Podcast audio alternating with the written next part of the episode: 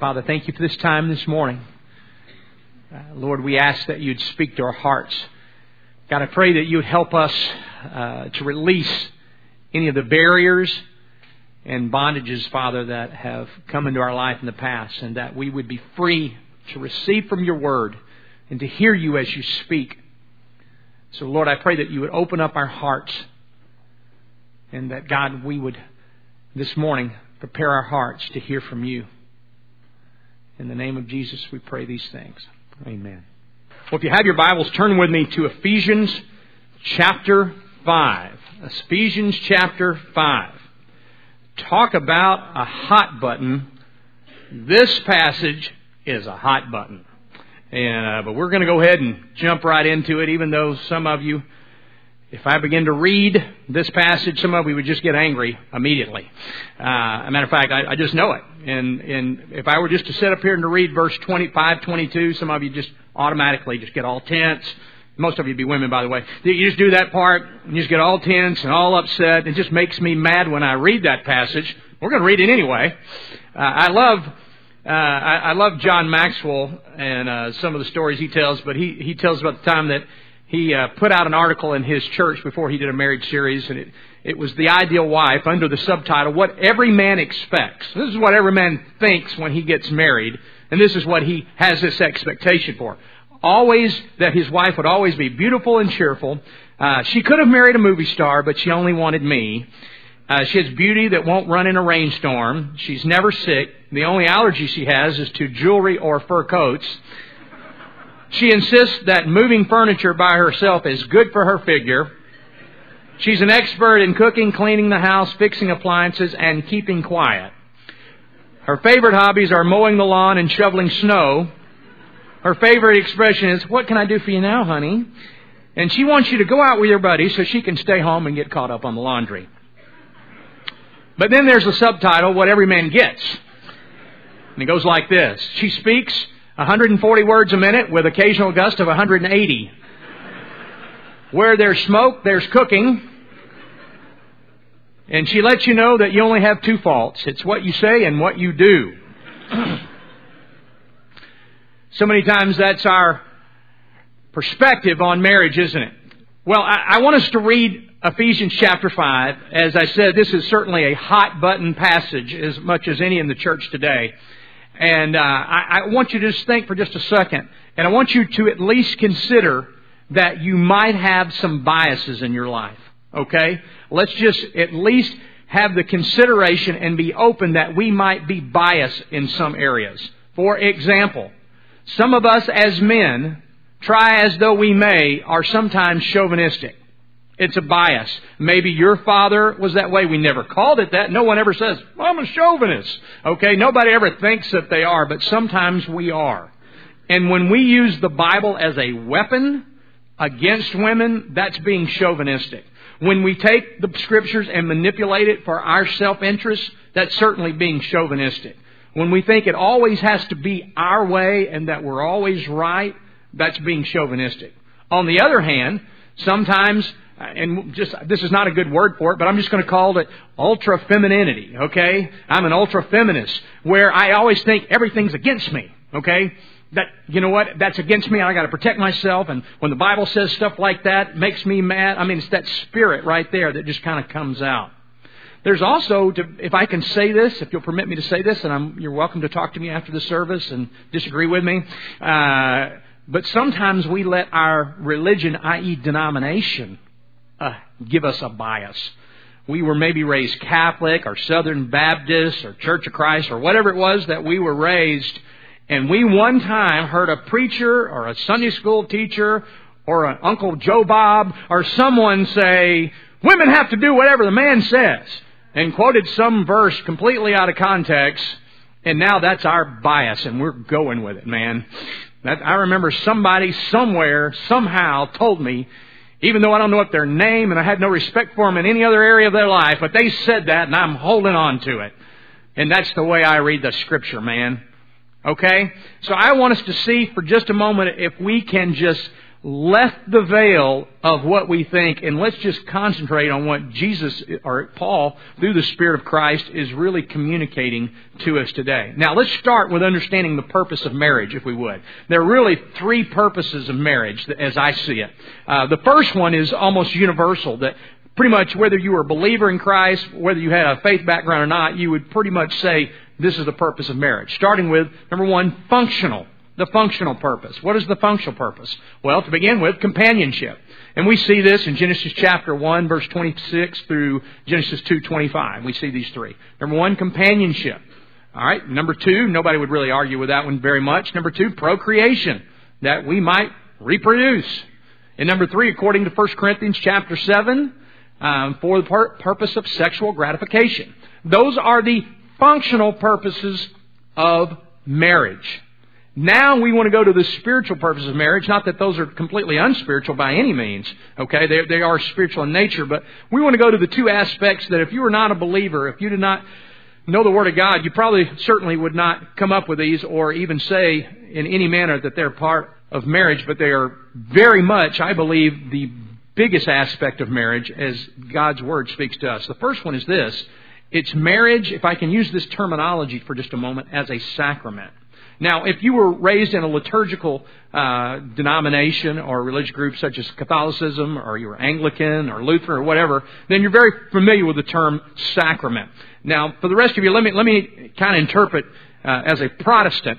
I'm talking about a sacrament here, and what I mean by that is that it is a physical reality of an invisible truth, or not a visible reality of truth, okay? So, in other words, when we look at baptism or communion, we have a physical representation that represents a spiritual mystery or a spiritual connection to Christ, okay? It's a picture of that.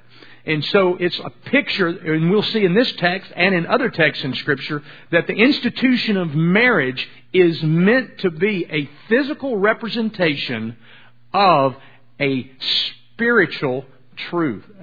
We talked about covenants last week. Uh, John Piper says it like this. John Piper says, the main meaning for marriage is to display the covenant keeping love between Christ and the church. In other words, Piper says, marriage was designed by God most deeply and most importantly to be a parable or drama of the way Christ loves His church and the way the church loves and follows Christ. So, here on earth, marriage as an institution is a picture of the way that Christ loves the church, and the, lo- the, the church is to love Christ. Okay? So, we see that as a sacramental view of marriage. All right? So, we see the functional or the uh, practical, even if you want to call it, the functional, the sacramental, and then the third one, which I believe is most important personally, is that marriage is meant for transformation, or even you can use the word sanctification. Now, what do I mean by that? Well, marriage is meant not to make you happy as much as it is to make you holy, to make you more like the image of Christ Jesus. And we're going to see that in this passage as, as well. So, with that understanding, recognizing that it's not just simply functional in nature, but that it's sacramental and that it is to be transformational or even sanctificational. I just made that word up, by the way. Uh, with that understanding, let's approach our text today as we look at the aspect of marriage here. Now, understand histo- the historical background that's going before we read this text. Uh, women have, ha- and up to this point, they've had no rights whatsoever. They certainly, to vote was unheard of. For a husband to even ask his wife what she thought was unheard of. And now Paul has come in with the teachings of Christ, and in Galatians chapter 3 we see that he says, that when God looks at us, He doesn't see us as male or female, Jew or Greek. He doesn't see us as slave or master. He sees us equally in His eyes. So now this newfound freedom has come upon them to people who didn't have any rights. Not only did they not have any rights, this is how far it would go in the Greek culture and even in Judaism that if a man wanted to bring another woman into the house as a concubine, the wife had nothing to say about it. If he wanted to give his 15 or 16 year old daughter, if he wanted to sell her off as a servant, the wife really didn't have a voice. She didn't have any legal rights. So that is the context that we're looking here. And now Paul has been teaching that women have equality in the essence of who they are, that God sees them and values them, and they have a voice, and that they are real and equal to men in their value. So, with that understanding, this is revolutionary. Okay? You talk about rights that have come on the scene. It's, it's tremendous what Christianity is doing for the woman here. Now, let's go back and let's take a few verses back before we get into our text and understand what Paul is doing. He's given a picture of the spiritual life or the spirit filled life, as sometimes we call it. And he's going to give you an example of what that looks like. He's going to say, this is what the spirit filled life looks like, beginning in verse 15 of chapter 5. He starts off, he says, Be very careful then how you live, not as unwise, but as wise, making the most of every opportunity because the days of, are evil. So the first thing that we see about the spirit filled life, that we make the most of our opportunities and our time. We make the most of our time and opportunities in verse 16. Number 17, therefore do not be foolish, but understand that what the Lord's will is. Second fact of a spirit filled life, that we seek to know and understand the will of God. We seek to know and understand the will of God. Continuing here in verse 18. Do not get drunk on wine, which leads to debauchery. Instead, be filled with the Spirit. Number three, for a spirit-filled life or a spirit-controlled life, is this, is that we are not controlled by any substance, but by the Spirit of God Himself. Continue in verse 19. Speak to one another with psalms, hymns, and spiritual songs. Sing and make music to the heart of the Lord. Spirit filled life worships. It praises God. It brings Him worship and encourages others that we see right here. And then verse 20, always giving thanks to God the Father for everything in the name of our Lord Jesus Christ. The Spirit controlled life and the Spirit filled life is one that encourages and gives thanks to God. It is a spirit of gratefulness. It is an attitude of thanksgiving. And then we come to the next part. Submit to one another out of the reverence of Christ. Submit to one another out of the reverence of Christ. So the spirit filled life, the spirit controlled life, submits to one another. Now let's take a moment and look at the word submit because isn't that the one? Uh, that's one of the hot button words right there. The Greek word is this. It's hypotasso. Hypotasso. And it means to come in order, to come in line. Uh, and so as we look at this word, hypotasso, we're going to see uh, how it is used here. But first of all, we see in the spirit-filled life that we are to come in line and in harmony and in, in, a, in leadership and submit in servitude to one another. All right, we see that right now. The text starts off right there, the word hypotasso. Matter of fact, ironically, the word hypotasso that we get for, used for submit right here is found in verse 21, but it's actually not even in the original text in verse 22 in the Greek language. Now, it is inferred there, and it certainly should be there, but it would be wrong for us to use it in that text to just pull that text out and use it. Okay, when the word is not even listed there. It's listed in verse 21. It's in preceding verses as well. So, certainly should be there, but this is a perfect case or perfect example of pulling a verse out and using it as a weapon and taking it out of context. Now, with that understanding, let's continue. We've already talked about the spirit filled life and how we are to submit to one another. We already have a picture of what that looks like. Then we come about in verse 22. Wives, hypotasso, or submit to your husbands as to the Lord. Now, what he's not doing is saying, your husband's just like the Lord. No, he's saying, give respect and honor just as you give to the Lord. For the husband is the uh, okay? The kephaleo right here is, in the Greek means this, it means the source or the origin or the leader. It can be interpreted any of those three ways. It means source or origin or leader. So, the, uh, we are to hypotasso for the source, the origin or the leader uh, of the wife as Christ is head of the church. So do you understand what he's saying right there? He's saying your husband is responsible. When God looks at us as a family unit, he looks at the husband as the responsible party for that family. He looks and says, This is the one who I ultimately hold responsible. He is the head. He is the source. He is the one of origin of which I look. So the responsibility falls upon the husband. What this is not saying, as we will continue in, is is not saying that he is the dictator. He's the one that gets to decide uh, everything that happens in that household. It's not what it's communicating here. There's a whole different spirit being communicated. He is to take the lead. He is to be the spiritual foundation. And let's, let's just for a second pause here and say, hey, I recognize that that's not always the case. Some of you are here today, and maybe your husbands aren't even here, or your husbands could care less if you only know what it takes to even get him to sit here. I, I, I get that, okay? But we're talking about in God's ideals, He looks at the family. This is what He desires. We continue here, and He says, He is the servant body of which He is the Savior. Now, as the church submits to Christ, also should the wives submit to their husband in everything. In everything?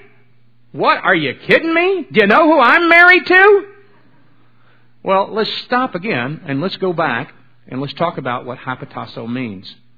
To respect, to honor, to recognize, to give credibility to the source of the origin, just as Christ did to, to, to, does to the Father, just as the church does to Christ. Let me give you a, a better understanding so that we can understand it here in our context. I, am the pastor here, and when you come to church, hopefully you give me a little respect and honor. Okay, you don't uh, you don't stand up and scream or yell obscenities to me or whatever it is that when I read passages like this that you don't like. You show a little respect and a little honor. But if I were to say, Here's what I'd like all of you to do. Here's my bank account number. I'd like you to put all your money in my bank account. Okay? You wouldn't go, well, that's the pastor. If he said it, the Bible said I'm supposed to do whatever he says. You wouldn't do that. Okay? And, and you shouldn't do that. You would want honor, respect, but the way you would handle it, you'd go, you know, something's not quite right with that guy right there. And I think we want to appeal to other spiritual authority. And so you would talk to the elders as you should. Okay? But you would handle it in a, respectful and an honorable way. That's, that's, and there's the picture. It isn't that the man gets to do everything he wants and the woman has to just follow along with it. Okay? We never see the demand, we never see the dictatorship image given. That's the antithesis of what's being described because now we're going to see what the husband's supposed to do. So let's continue on here. Husbands, Love your wives just as Christ loved the church and gave himself for her. Now that word right there, uh, agapao, is the word we get agape for, which if you go to 1 Corinthians 13, you'll see exactly uh, the type of love that he's talking about. But we're talking about a sacrificial, all-encompassing love.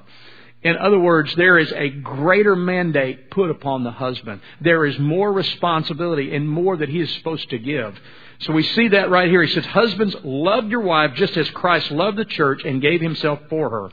Now, remember when we talked about the purpose of marriage? We talked about how we see marriage as a sacramental and we see marriage as transformational. Sacramental meant there was a picture being described. Now, with that understanding, it'll make this text look a little, uh, bring more understanding. If I read this separate from that understanding, then it doesn't make as much sense. Now, with that image that it's to be a picture of the way Christ loves the church, let's continue here. He said, just as Christ loved the church and gave himself for her to make her holy, cleansing her by the washing with water through the word, and to present her to himself as a radiant church without stain or wrinkle or any blemish, but holy and blameless. In this same way, husbands ought to love their wives as their own bodies. He who loves his, loves, excuse me, he who loves his wife loves himself. After all, no one ever hated his own body, but he feeds and cares for it, just as Christ does the church. For we are members of the body. For this reason, a man will leave his father and his mother and be united to his wife, and the two will become one flesh. This is from Genesis. This is a profound mystery. We see that word mystery coming about. For the picture. Remember, we talked about a sacrament, uh, an invisible reality. But here's a physical manifestation of an invisible reality. We continue here. I'm not talking about Christ in the church, or excuse me, I am talking about Christ in the church. Verse 33. However, Each one of you must also love his wife, wife as he loves himself. And then what does this chapter right here conclude itself? Catch this part right here. And the wife must what? Respect her husband. We know that that is a necessity in the spirit filled life, and it also is God honoring. Is the way He set things up. I would like to use this word called complementarianism. What does complementarianism mean? Well, it's, it's really not a word you'll find in the dictionary. Uh, it's not even necessarily a word you might even find in theology, but it means that we all have the same value, but we have different responsibilities. And that's what complementarianism is. And we see that here as we see this text, as we see how Paul, through the teachings of the Spirit, radically frees women to have honor and respect. That now those who had no choice before are given the opportunity to have a choice and to make a choice. And he says, and when you make that choice, do it with honor and respect. You no longer have to. You are now getting the opportunity to do it out of your freedom. And that's stronger than any mandate would ever be. So how does that happen practically? How does, how does a husband sacrificially love his wife? Well, first of all, let me just say this. Um, I am not a marriage expert, nor am I the son of a marriage expert. Okay? And not only that, I fall, you could, my wife's here this morning, you could ask her. I mean, you know, some of you may think, golly, I wish I had a husband like that. No, you, no, you don't.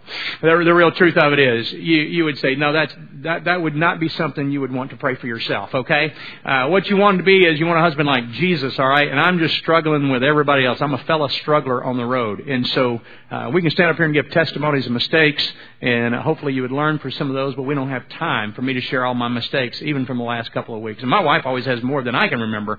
And so, I mean, there, there are plenty of things that I do wrong. So I want to say, as I preach this message, I am pointing the finger, three of them at me, okay? So it may look like I got the gun at you, I got three more pointed back at me. Alright, well that understanding, a husband's sacrificial love is this. First of all, it's his unconditional love for his wife. That he loves her unconditionally, just as Christ loves the church. Number two, that Christ, or excuse me, number two, that we pray for our wives.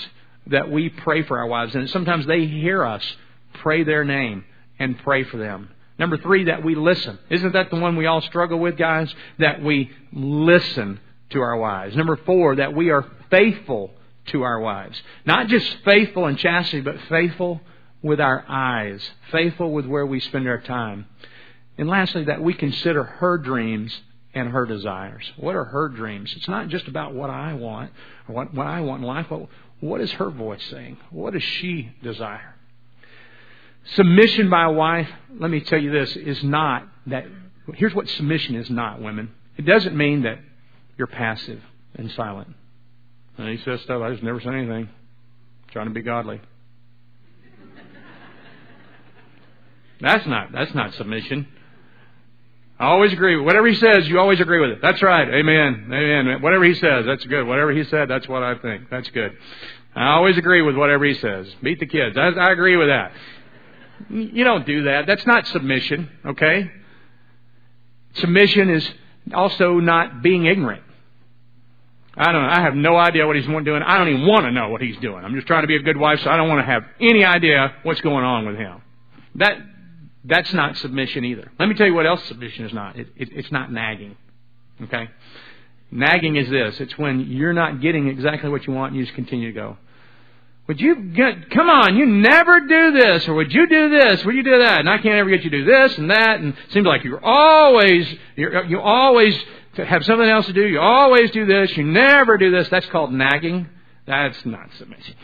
That's like the antithesis. That's the opposite of what Paul is teaching here. It's also not complaining. What's the difference between nagging and complaining? Nagging's just trying to get them to start. Complaining is after they've done it, it's never right. You know, you never do this right. Every time you clean this, this is not right. Every time you clean the kids, it's not right. Clean the car, it's not right. You never do it right. Seems like you just can't ever get it right. That's called complaining. Okay, there's what submission is not. It's not nagging, it's not complaining, it's not being passive, it's not always agreeing, and it's not simply being ignorant. So we have a picture of what it's not. Okay, so let's talk about what it is. It's really very simple. Submission to your husband is this it's being honoring of him, it's listening, considering, and honoring him. And it's thinking, how, if you disagree, how can I respectfully communicate to him what I think or what I believe? That's really it. It's really that simple. It's being honoring and respectful. It's not nagging. It's not complaining. It's not just going, I'll do whatever you say. It's being respectful when you communicate. It's honoring him as your husband. Okay? So now we have that. Let's talk about husbands for just one second. Uh, and we talked about that, but what husbands and wives both can do. How, how can we do this in the days ahead? Well, first of all, wives, do this by listening to your husband's counsel. He has been ordered by God through the scriptures to be one of discernment. He's supposed to exercise discernment. If he's not doing that, then you respectfully help him to be more discerning. Okay? So it's not about final decision making as much as leading in discernment. Also, give your husbands the right to give you constructive criticism. Okay? We can't dish it out if we can't take it. And we do that in a healthy way. Again, I'm a sinner, just want to remind you. Allows her husband to exercise leadership, particularly in areas that he has experience in. Allow your husband to exercise leadership. Don't beat him down. Don't always try to correct him or, or take it back. All right, let's do a submission exercise here. Here's your submission exercise for the week. First of all, we have these books right here. I'd encourage you to just take one and begin to read that together uh, each night. It's very, very brief. It's specifically for marriage. Also, we have some forms back there 90 days to intentional marriage and just a little brief thing that you can sign so that your husband knows what to expect and, and your wife knows what to expect from you. Just take it and look at it. You may throw it in the trash, but would you at least take it and look at it and, and consider it? Uh, I think those would be great tools, but here's some exercise for you. First of all, husbands, this week I want you to share a way that your wife has loved you, that you've noticed that she loves you. It may be that she has cooked your meal, she's cleaned for you, she's told you she loved you. Whatever she's done, think of a way that she has expressed love for you. Vice versa. Wives, I want you to think of a way that you have loved your husbands. If you want to, you can even write this down if that makes you feel better, if that helps you. But what is a way that your wife, your husband has shown love for you by providing, uh, by an encouraging word, by taking care of something, whatever. Uh, husbands share an experience uh, of the way that you experienced God this week. Maybe it was something that you prayed about. Maybe it was something you read in Scripture. Maybe it was something in the sermon. But just share with them, hey, here's a way that I felt like I heard from God or I experienced God this week. And then wives do the same thing. Uh, and then here's another one. Husbands, share a need in your life, something that uh, your wife could pray for you in that you want to improve in an area. And, and wives, don't you don't you tell him what that needs to be, okay? Let him tell you. That's the whole submission thing. Let him tell you, here's a need that I have, or here's a, a, a way that I want to improve, and then pray for him. You may not do it out loud right then, but, but say, I'm going to pray for you about that. Same thing for the wife. Wives, share an area that you want to improve in, and then allow the husband to pray for you. Uh, those are just some very simplistic things that we can do. And uh, again, we want to help you with some tools. Uh, many of you have been in the marriage class. Next week's the last week for that. But I encourage you to take one of these devotionals with you and, and begin that process of intentional marriage. Let's pray together. Father, I pray this morning for those who are here who maybe this is a difficult time or a, a, difficult sermon to hear. I pray, God, that you would give them eyes to see and ears to hear. Lord, I pray also this morning, Lord, for anyone who doesn't know you, that today, Lord, you draw them by the power of your Spirit to uh, recognize their sin, their need for forgiveness, and their forgiveness that's supplied to them through the cross and the grace that you've given. Lord, I thank you for how good you are, and we thank you for all that you do. In your name I pray. Amen.